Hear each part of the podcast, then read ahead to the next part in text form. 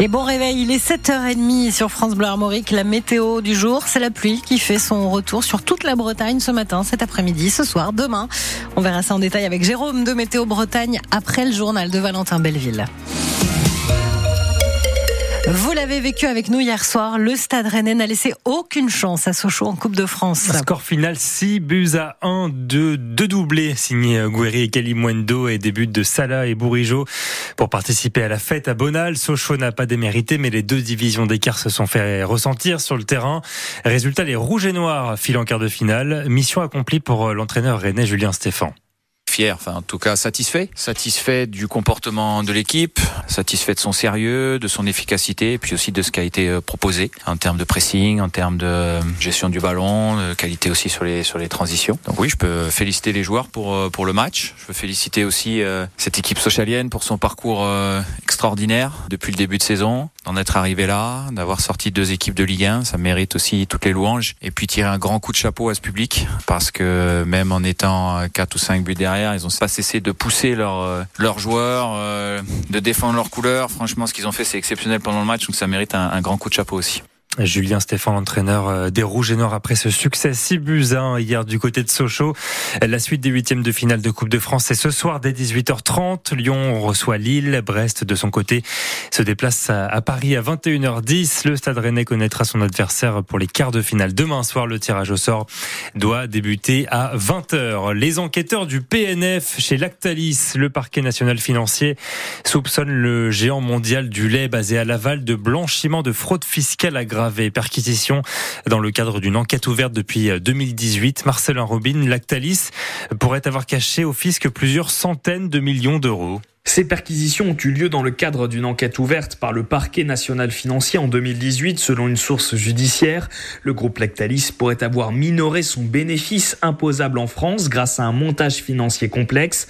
Selon le journal Le Monde qui révèle ces investigations, des policiers se sont présentés au siège du géant du lait à Laval, dans les bureaux parisiens de l'entreprise au sein de la Tour Montparnasse et dans l'hôtel particulier d'Emmanuel Beignet à Paris, le PDG du groupe, sixième fortune de France selon le magazine Forbes. Plusieurs centaines de millions d'euros pourraient avoir été cachés au fisc entre 2009 et 2020 selon la même source judiciaire. L'enquête a pour objet de vérifier si une fraude a été commise et si cela a été le cas, de préciser le montant dissimulé. Le groupe Lactalis confirme à France Bleu Mayenne que des perquisitions ont eu lieu dans ses locaux hier. Elles se sont déroulées sereinement et s'inscrivent dans le cadre d'une procédure sur des faits anciens déjà examinés par les autorités, réagit l'entreprise qui a fêté ses 90 ans en octobre dernier. Précision sur cette affaire à retrouver sur francebleu.fr. La nouvelle vice-présidente de la Civise, visée par une plainte pour agression sexuelle. Une femme de 25 ans accuse Caroline Ressalmont d'agression sexuelle lors d'un examen gynécologique euh, survenu il y a 4 ans. Le nouveau président de la Civise, de son côté, Sébastien Bouey, apporte son soutien euh, à sa vice-présidente. L'hommage de la nation aux victimes françaises du 7 octobre en Israël. En fin de matinée, Emmanuel Macron doit présider la cérémonie depuis les Invalides à Paris. Hommage réclamé par les familles des 42 victimes françaises du Hamas, dont Yachai Dan. Il a perdu deux membres de sa famille ce jour-là, malgré ce traumatisme. Il tient à participer à, l'hommage aux invalides aujourd'hui. Ce qui s'est passé là-bas, à Niroz, c'est quelque chose que je ne pouvais même pas inventer. J'étais à la maison de Carmela et de Noya, elle est tout à fait brûlée.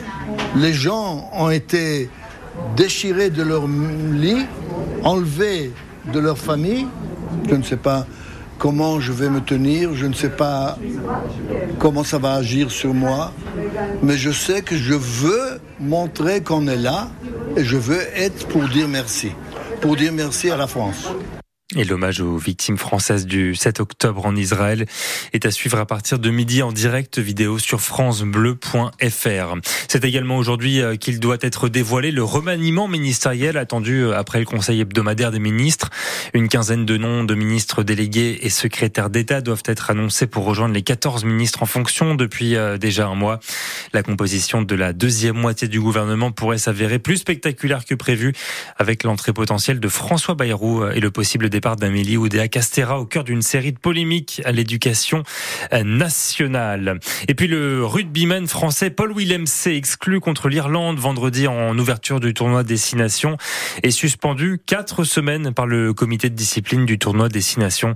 Le deuxième ligne du 15 de France avait d'abord récolté un carton jaune puis un carton rouge pour un nouveau plaquage non maîtrisé.